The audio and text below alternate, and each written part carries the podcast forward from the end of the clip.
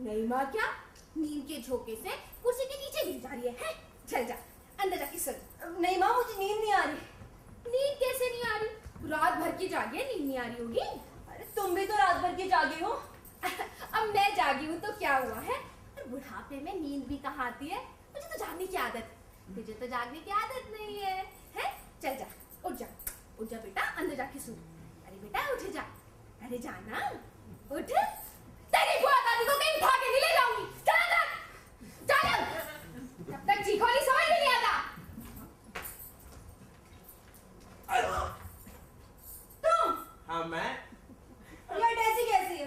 कैसी क्या मेरी है अरे यही तो पूछ रही हूँ अपना सामान लेकर क्यों आए हो मैंने फैसला किया है कि अब मैं यही रहूंगा कब तक जब तक रहना पड़े तब तक यानी जब तक अपना काम ना बने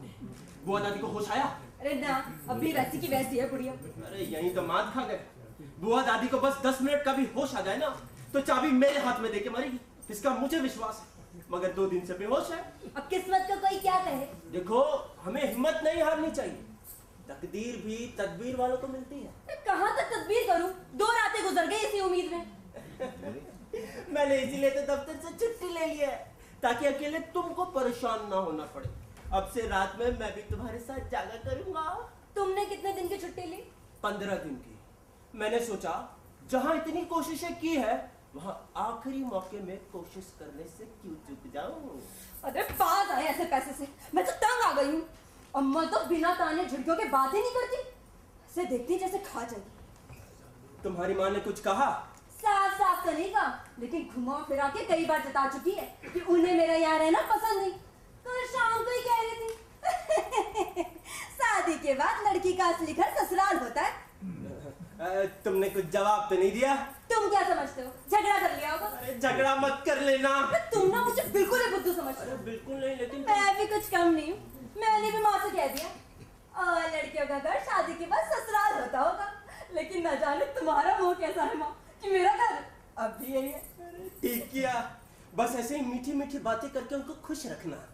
जब तक हमारे हाथ में चाबी नहीं आ जाती तब तक हमें हर हालत में इसी मकान में टिके रहना है और अम्मा हर हालत में हम लोगों को इसी मकान में एक दो तीन करने की कोशिश है अरे उनको कोशिश करने दो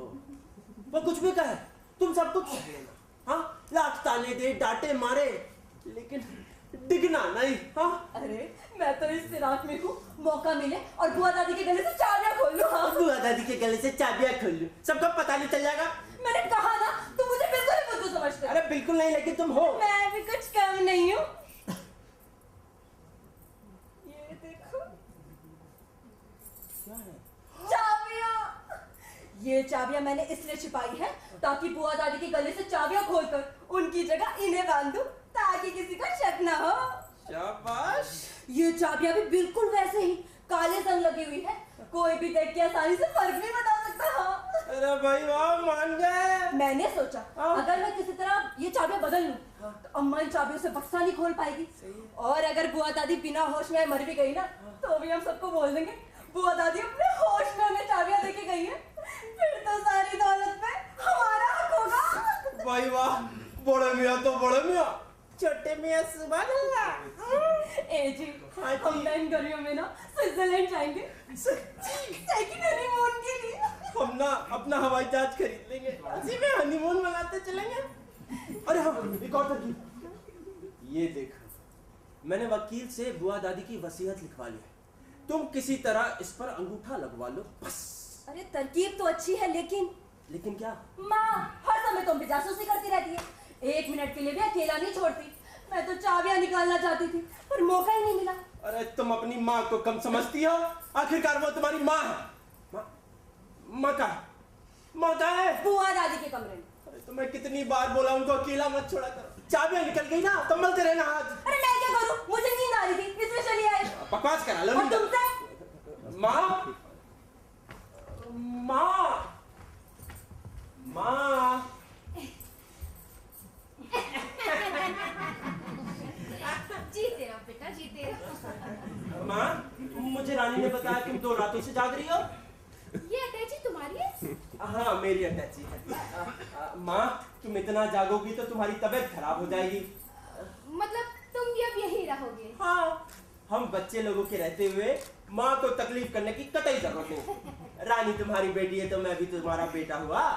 अब बेटे बेटियों का फर्ज है कि माँ को किसी प्रकार की कोई तकलीफ ना होने दे बस आज तुम दफ्तर नहीं गए बेटा मैंने जब रानी से सुना कि तुम दो रातों से जाग रही हो तब मुझे बहुत तकलीफ हुई माँ आज रात को मैं तुम्हें जा, जागने नहीं दूंगा तुम अपनी सेहत का ध्यान रखना चाहिए माँ हाँ अ, हाँ मतलब तुमने छुट्टी ले ली दफ्तर से हाँ पंद्रह दिन की अब से तुम्हारे बदले मैं जागूंगा अ, बड़े संस्कारी दामाद हो ये तो मेरा फर्ज है माँ बताओ सास की सेवा के लिए अपना घर छोड़ के अपना घर छोड़ के ससुराल में आ बसे शाबाश बेटा शाबाश जी तेरा जी तेरा। हाँ, रानी शाबाश माँ को देखो कैसे कमजोर सी लग रही है एकदम सूख गई है अरे बैठो ना। अरे बैठो अरे बैठो रानी माँ को देखो एकदम थकी थकी सी लग रही है चेहरा तो एकदम पीला पड़ गया है आखिर दो रातों से जाग रही है माँ तुम आराम करो आ, रानी चलो बुआ दादी के पास कोई नहीं है आओ चलो चलो माँ आप आराम करो करो हे भगवान! ये लज्जनीय चरित्र! तू जो दिन न दिखाए, वो थोड़ा, थोड़ा। कलजू का चौथा चरण चल रहा है। काके की बात तुम्हारी तो अकेले बैठकर बड़बड़ाने की आदत हो गई है बस अरे साफ साफ कह दो ना कि मैं पागल हो गई हूँ। क्या हुआ मैं तो ताज्जुब में हूँ, पागल क्यों नहीं हुई अभी तक? ये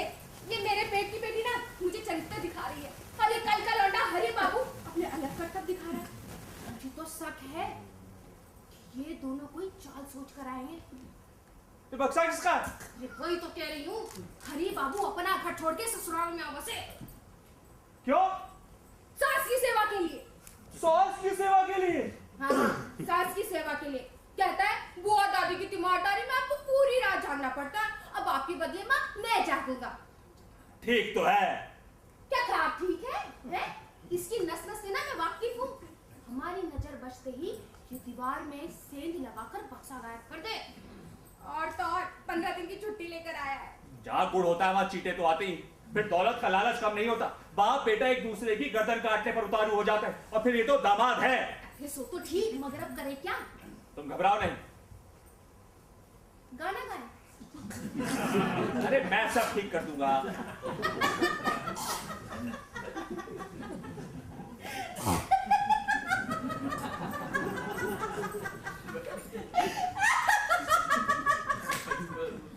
तुम ठीक करोगे है?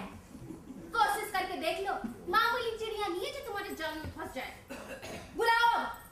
हाँ बुलाते हैं अरे दो आवाज हाँ हाँ अरे दो ना अरे हरी बाबू बाबू अरे!